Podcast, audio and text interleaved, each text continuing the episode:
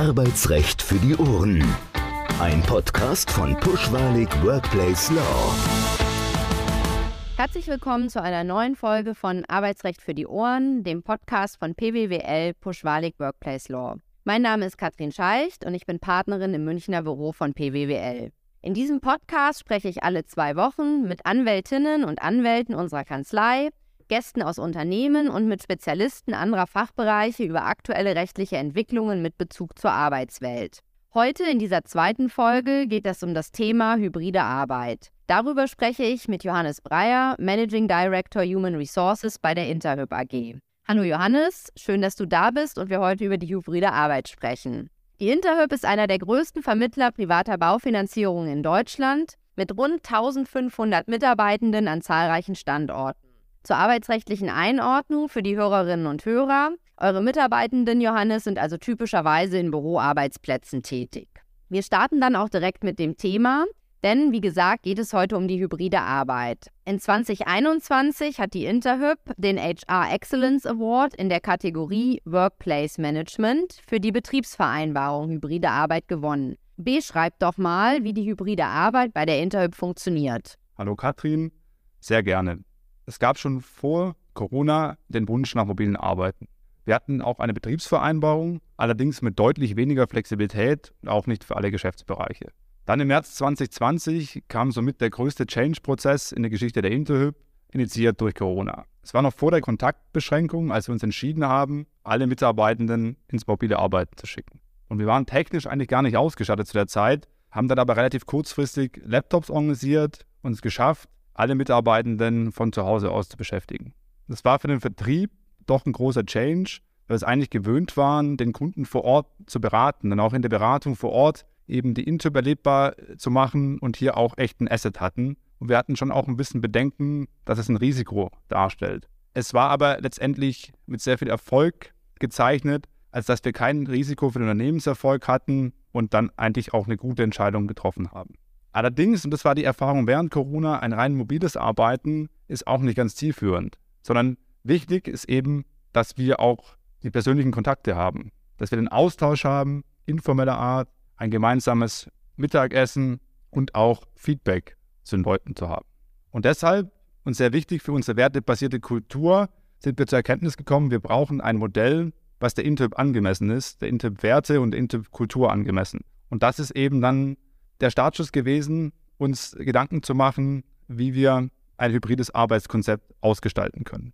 Und Hybrid heißt für uns, wir arbeiten zu Hause, wir arbeiten mobil und wir arbeiten im Büro. Und hier ist das Viereck der Bedürfnisse entstanden, was uns Orientierung gibt. Das heißt vom Grundsatz her, wir planen den Arbeitsort abhängig von der Art der Aufgabe. Und es ist partizipativ, indem die Teams entscheiden, selbstständig, über einen ausgewogenen Mix aus Arbeiten im Büro und mobiler Arbeit. Ganz, ganz wichtig dabei ist es Wellbeing. Das heißt, dass die Menschen physisch, psychisch und emotional sich wohlfühlen und dass es eine geteilte Verantwortung gibt von Mitarbeitenden und Führungskräften in der Zusammenarbeit. Und sozusagen jeder auch Vorbild ist und es lebt, das hybride Arbeiten. Ein anderer Aspekt ist, dass wir lernen, wie wir hybrid arbeiten und dass wir uns laufend auch verbessern in der Art der Zusammenarbeit. Deshalb sind wir mit verschiedenen Stakeholdern, also mit Führungskräften, weil man auch mit Kunden und mit Mitarbeitern im Austausch, was funktioniert gut und was funktioniert nicht so gut. Und wie erwähnt, ist es eben dieses partizipative Element, dieser ausgewogene Mix, der im Ende entscheidend für den Erfolg ist. Und ganz, ganz wichtig dabei ist, dass wir keine Top-Down-Regelung haben mit starren Regeln, die was vorgibt, sondern dass wir eben in der Situation spüren, am Mensch, was ist jetzt sinnvoll und was ist nicht sinnvoll. Es kann sinnvoll sein, von zu Hause in Ruhe still arbeiten zu sein. Es kann genauso sinnvoll sein, ein großes Meeting vor Ort zu haben, ein Brainstorming zu machen und gegenseitig dann eben eine Kreativität anzustoßen. Also es ist wirklich sehr abhängig der Art der Aufgabe. Du hast eben das Viereck der Bedürfnisse erwähnt, was bei euch Grundlage für den Umfang und die Ausgestaltung der hybriden Arbeit ist. Kannst du einmal den Hörerinnen und Hörern etwas konkreter erklären, was genau das Viereck der Bedürfnisse bedeutet? Klar, sehr gerne. Im Kern geht es darum, ein Gleichgewicht der Interessen zu erzeugen. Und zwar Viereck, vier Interessen, die des Kunden, des Unternehmens, des Teams und des individuellen Bedürfnisses. Dieses Viereck bringt eine gewisse Komplexität mit, Herausforderungen auch an die Führung, diese unterschiedlichen Interessen in Einklang zu bringen. Gleichzeitig ist es eine große Chance, Möglichkeit, unterschiedliche Personen und Perspektiven da reinzubringen. Natürlich, und das haben wir auch gesehen, ist erstmal das Individuum daran gelegen, von zu Hause zu arbeiten, aus dem Pandemiemodus herauskommend, weil ich zu Hause eben meine eigenen Bedürfnisse befriedigt habe. Ich habe vielleicht meine Familie vor Ort, ich habe mich da heimlich eingerichtet und es war erstmal ein bisschen schwieriger, wieder ins Büro zu kommen. Also mussten wir Büroarbeit attraktiver machen und auch ein Verständnis schaffen, dass es eben sinnvoll sein kann, bei seinen Kolleginnen und Kollegen vor Ort zu sein, aber auch beim Kunden näher zu sein. Und so haben wir dann eben unter Einbezug der Mitarbeitenden, der Führungskräfte es geschafft, diese Teamspielregeln aufzustellen, die eben diese vier Bedürfnisse in Einklang bringen. Wichtig dabei ist gegenseitiges Vertrauen, Fokus auf Ergebnisse und ein hohes Verantwortungsbewusstsein bei jedem Einzelnen, sich an diese Spielregeln dann auch zu halten und dafür beizutragen, dass sie umzusetzen sind. Weil im Gegensatz zu einer klaren Regel, ich bin zum Beispiel drei Tage vor Ort, ist hier halt eine viel höhere Komplexität und Koordinationsaufwand, dann auch die Termine zum Beispiel mit Kunden vor Ort auch realisieren zu können. Wie du gerade nochmal gesagt hast, entscheiden die Führungskräfte gemeinsam mit ihrem Team den Umfang der hybriden Arbeit bzw. den Umfang davon, wie viel das Team im Büro und wie viel zu Hause oder mobil gearbeitet wird und gegebenenfalls natürlich auch an welchen Tagen wer wo arbeitet, an welchen persönlichen Meetings oder an welchen virtuellen Meetings teilgenommen wird. Welche Spielregeln müssen denn dabei von den Führungskräften und den Teams jeweils beachtet werden? Genau, es sind verschiedene, auch wieder eigentlich im Prinzip aus dem Viereck der Bedürfnisse abgeleitet wir haben grundsätzlich den Kunden im Mittelpunkt. Und der Kunde, an dem sind wir orientiert und Kunde und Kundinnen wollen wir die beste Beratung geben. Das heißt, wenn die Kunden vermehrt vor Ort sind, werden wir uns auch vermehrt vor Ort mit dem Kunden treffen. Wir wollen auch zweitens kein reines Online-Unternehmen sein, weil auch das hat eben die Pandemie gezeigt und ich habe es vorhin erwähnt. Es ist wichtig, dass ein Austausch da ist, informeller Art, dass die Kultur gelebt wird, dass die Werte gelebt werden und dass wir da sind. Vom Grundsatz her haben wir eine 50-50-Verteilung vorgesehen. Also dass die Teams zur Hälfte vor Ort sind und zur Hälfte mobil sind. Wie und an welchen Tagen sie das gestalten, haben wir aktuell nicht geregelt. Ist aber ein Punkt, der auch wichtig ist, darüber nachzudenken. Vielleicht dazu später mehr. Und auch wichtig ist eben zu überlegen, abhängig der Art der Aufgaben, wo ist es sinnvoller, dass sich trennt, zum Beispiel zu Hause arbeitet, Stillarbeit, lange Excel-Files rechnen und wo ist es besser, dass ich eben vor Ort im Büro bin, wo ich eben äh, vielleicht was Interaktives, Kreatives. Habt ihr denn Feedback dazu erhalten, wie Führungskräfte und Mitarbeitende dieses Modell der hybriden Arbeit bei der Interhyp finden? Ist es gut angekommen, zum Beispiel bei Führungskräften und ihren Teams, oder gibt es da auch Kritikpunkte?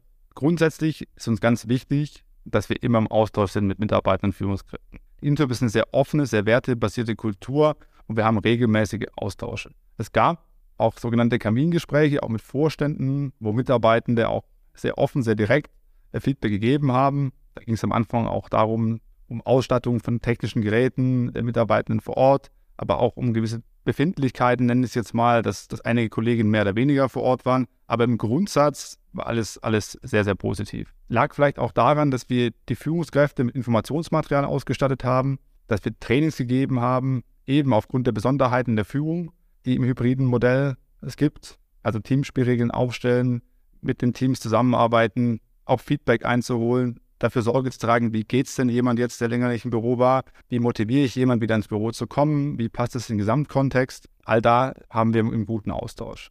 Dann haben wir im Frühjahr 2022 eine Vollbefragung gemacht aller Mitarbeitenden mit einem sehr positiven Feedback. Zusätzlich haben wir sogenannte Pulse-Checks, wo wir quartärlich nach der Stimmungslage fragen und auch da bekommen wir sehr positives Feedback mit einer allgemeinen sehr hohen Zufriedenheit. Und vielleicht auch diese Feedback-Schleife, vielleicht auch Teil des, des Erfolgs, dass wir uns immer wieder anschauen, wie arbeiten wir gerade hybrid, funktioniert es, funktioniert es nicht. Also gerade das Thema, ich hatte es vorhin angesprochen mit den Kunden, wir haben eben gelernt, im Januar war das noch nicht so wichtig, weil die Kunden auch noch vermehrt im Homeoffice waren. Wenn die Kunden jetzt mehr wieder vor Ort sind und auch mehr vor Ort Termine wünschen, naja, dann müssen wir uns dann eben auch auf dem anpassen und so ständig eben lernen, um uns auch da an die Gegebenheiten anzupassen. Es hört sich alles sehr positiv an. Bei rund 1500 Mitarbeitenden kann es ja aber natürlich trotzdem mal vorkommen in der Praxis, dass sich nicht alle ganz komplett und 100 Prozent einig sind. Beispielsweise könnten Führungskraft und Mitarbeitende nicht einig sein, was die Verteilung der Arbeit zu Hause und im Büro angeht. Aber es kann natürlich auch zu unterschiedlichen Auffassungen eines Teams untereinander, also der Mitarbeitenden eines Teams, kommen, was diese Verteilung oder die Art und Weise und Organisation der hybriden Arbeit angeht. Was gilt denn dann bei der Interhyp? Sollten solche Auseinandersetzungen oder Meinungsverschiedenheiten auftreten? Also grundsätzlich ist es ein Aushandlungsprozess, der nie vollständig abgeschlossen ist. Und das ist auch bewusst so gewollt. Wir sind eine lernende Organisation und wir wollen, dass die Teams an der Lösung arbeiten. Und in aller Regel gelingt es auch. Jetzt gibt es natürlich auch Einzelfälle, wo Mitarbeitende subjektiv den Eindruck hatten, dass ihre Zeit zu Hause und die Zeit im Büro nicht ganz im Gleichgewicht ist.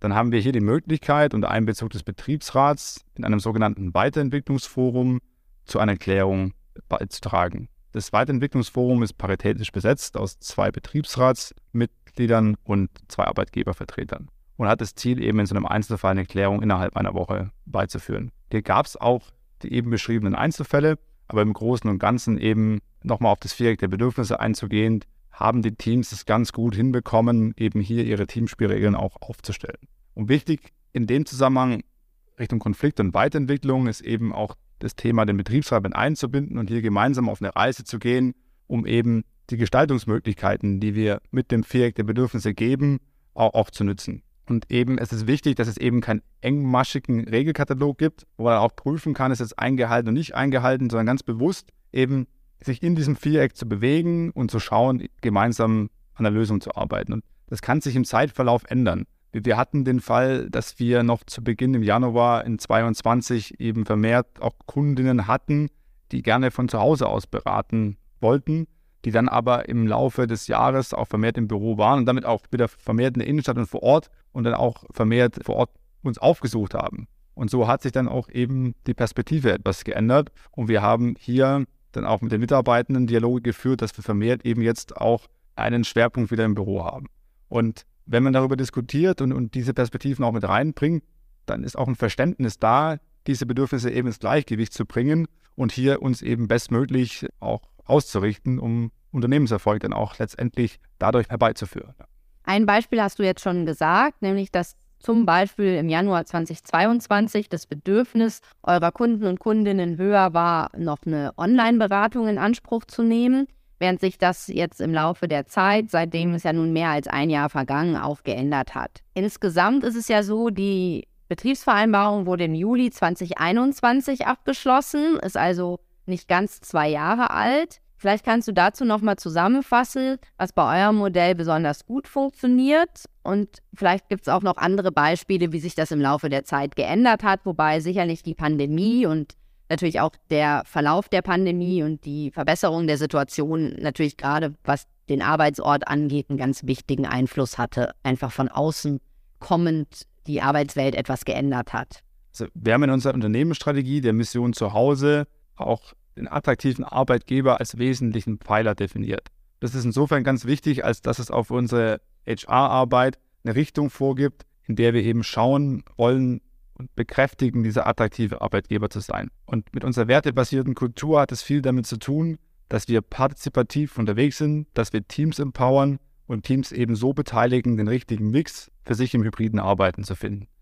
Diese Entscheidungsfreiheit, die wir an die Teams geben und die Möglichkeiten, diese Gestaltungen mit dem Viereck der Bedürfnisse auch zu geben, das ist eigentlich so der große Rahmen, kulturell vorgegeben, strategisch vorgegeben, der eben diese Möglichkeitsräume schafft. Und dieses hybride Modell gibt uns eben die Möglichkeit, selbstständig und flexibel Arbeitsort und Arbeitszeit zu planen und festzulegen und jeden einzelnen Mitarbeitenden zu ermutigen, auch auf sein Wohlbefinden zu achten.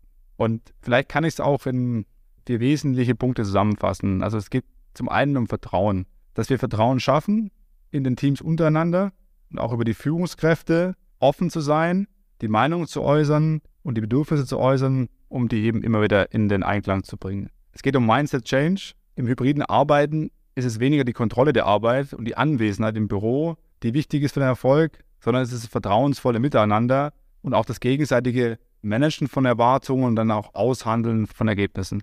Es geht um eine Gleichbehandlung, einfach, dass wir eine Atmosphäre haben, wo Teammitglieder unabhängig jetzt, wie viel Zeit sie wo verbringen, zusammen und gleich arbeiten und letztlich auch um, um Wellbeing, weil wir eben schon sehen, die Komplexität ist höher geworden. Manchmal vermischen sich auch so Grenzen zwischen Privatleben und zwischen Arbeit und dass wir da gut gegenseitig auf uns achten und uns auch immer wieder Support geben, um hier eben eine gute Gesundheit auch mental als auch körperlich zu gewährleisten. Also das sind die vier Punkte, die besonders gut funktionieren, schon seit 2021, nämlich das Vertrauen, Mindset Change, Gleichverhandlung und was du zuletzt gesagt hast, Wellbeing, was natürlich gerade dann bei dem Viereck der Bedürfnisse, auch bei einer sich wandelnden Außenwelt, nenne ich es mal, dann immer wieder angepasst werden kann, sodass diese vier Punkte berücksichtigt werden und von allen auch geliebt werden. Das ist auch wieder was sehr Positives. Wo würdest du denn sagen, gibt es noch Veränderungs- oder Verbesserungsbedarf im Hinblick auf das hybride Arbeiten und vielleicht auch so eine Art Vorschau in die Zukunft? Was glaubst du, worauf wir hinauslaufen in der Arbeitswelt jetzt mittelfristig? Ich glaube, weiter in die Zukunft schauen kann man gerade nicht. Aber wo du sagst, da sollte noch was verändert werden oder wo man auf jeden Fall dran denken sollte, dass man das im Hinblick auf Arbeitsbedingungen im Blick haben muss und dann gegebenenfalls Arbeitsbedingungen anpassen muss es gibt in einzelnen Teams gewisse Tendenzen, dass einige Teams eher vermehrt online sind oder vermehrt im Büro tätig sind und dieses wirklich Hybride noch nicht ganz ausgeprägt ist. Ein wesentlicher Punkt ist mal hinzuschauen, wie kann man jetzt wirklich hybrid arbeiten im Sinne von diese Möglichkeiten noch besser auszunutzen. Also Ort der Arbeit, Art der Arbeit, da besser abzustimmen. Diesen guten Mix aus Büro und Zuhause zu schaffen, der ist immer, immer noch zu verbessern. Das geht auch einher mit, und da sind wir bei den Themen Kosten, Kapazität und Auslastung. Was wir schon beobachten, das ist aber, glaube ich, kein Interphänomen, ist, dass wir Dienstag bis Donnerstag eher eine hohe Auslastung haben, während wir an Montagen und Freitagen eher leere Büroräume haben. Das ist natürlich jetzt schwierig für den Kapazitätsplaner, wenn ich Dienstag bis Donnerstag in Volllast bin, kann ich nicht die Kapazität vorhalten, die ich für eine Fünf-Tage-Woche habe. Zusätzlich ist es so, dass es dann auch passiert, dass Menschen ins Büro kommen und vermehrt in Videocalls sitzen, anstatt zu interagieren.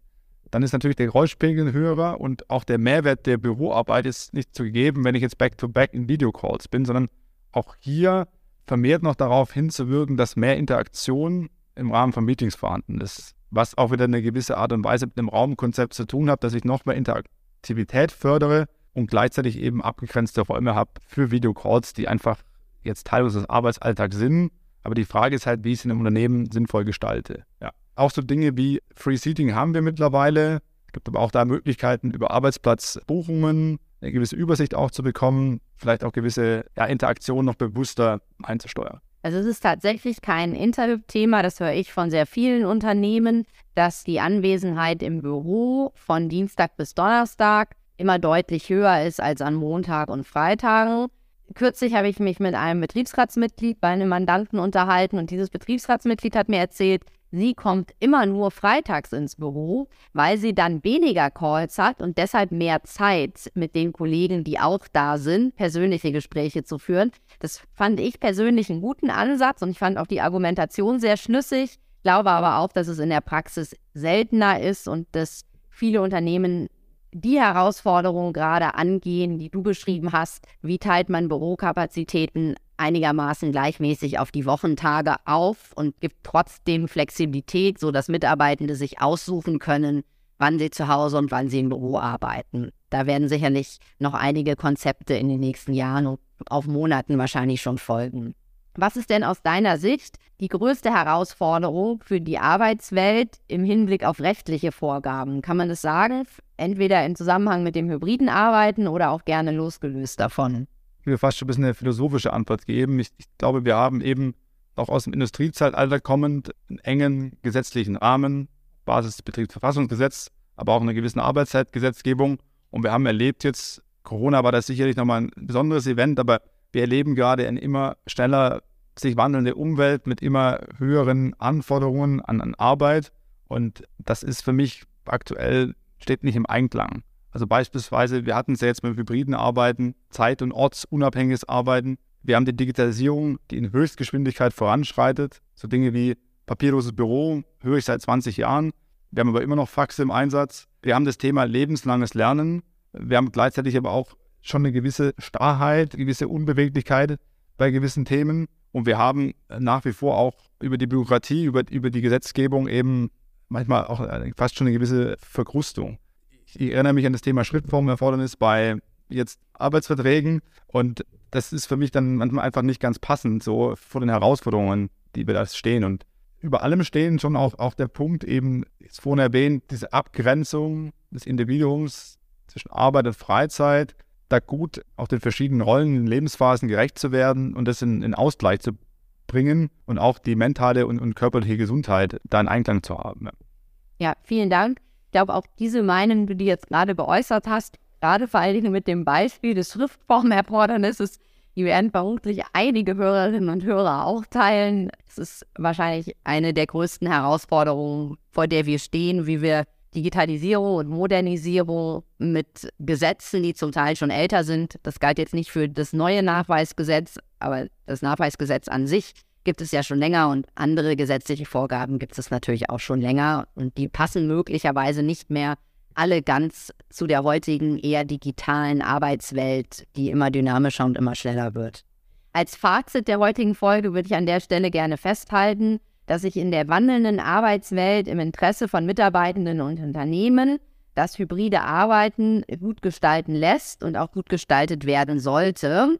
Dazu, zu der letzten Frage nochmal zurückkommend, würde ich auch sagen, dass es insoweit zwar natürlich gesetzliche Rahmenvorschriften und auch eine Rechtsprechung gibt, aber trotzdem viel Flexibilität auch für Mitarbeitende und Unternehmen besteht. Die Einzelheiten sind dann von Unternehmen zu Unternehmen natürlich unterschiedlich. Das hängt von der Art und Weise der Arbeit, von den Aufgaben und aber natürlich auch von der Kultur eines Unternehmens ab. Die hybride bei der Arbeit bei der Interhyp ist jedenfalls ein sehr gutes Beispiel für die größtmögliche Flexibilität und vertrauensbasierte Zusammenarbeit. Vielen Dank für den spannenden Einblick, der dann hoffentlich anderen Hörerinnen und Hörern vielleicht Ideen gibt, wie die hybride Arbeit im eigenen Unternehmen umgesetzt oder gestaltet werden kann. Zum Schluss stelle ich auch dir noch eine Frage, die ich bisher, auch wenn es erst die zweite Folge ist, auch anderen Teilnehmern bzw. der bisherigen Teilnehmerin gestellt habe und auch weiterhin allen Teilnehmern stellen möchte.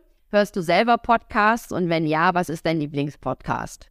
Ich oute mich jetzt als Steingart-Hörer, will jetzt aber auch keine Werbung für ihn machen, tust es aber doch, dass ich jeden Morgen eben das Pioneer äh, Morning Briefing anhöre, um so informiert in den Tag zu starten. Da ich die Frage jedem stelle, also vielen Dank für den Tipp, aber die Werbung hält sich in Grenzen an dieser Stelle, weil natürlich jeder Teilnehmer an diesem Podcast etwas anderes empfehlen wird. Insofern glaube ich, werden andere Podcasts auch an dieser Stelle gleich behandelt. Vielen Dank auch an alle Hörerinnen und Hörer fürs Zuhören. Danke, dass du heute teilgenommen hast und uns diesen Einblick gegeben hast. Die Infos zu dieser Folge sind wie immer in den Show Notes zusammengefasst und bis zur nächsten Folge in zwei Wochen steht für Feedback, Themenwünsche und Anregungen die E-Mail-Adresse podcast.pwwl.de zur Verfügung und wir freuen uns auch heute über viele 5-Sterne-Bewertungen. Vielen Dank fürs Zuhören und bis zum nächsten Mal. Alles Gute. Arbeitsrecht für die Ohren. Ein Podcast von Pushwalig Workplace Law.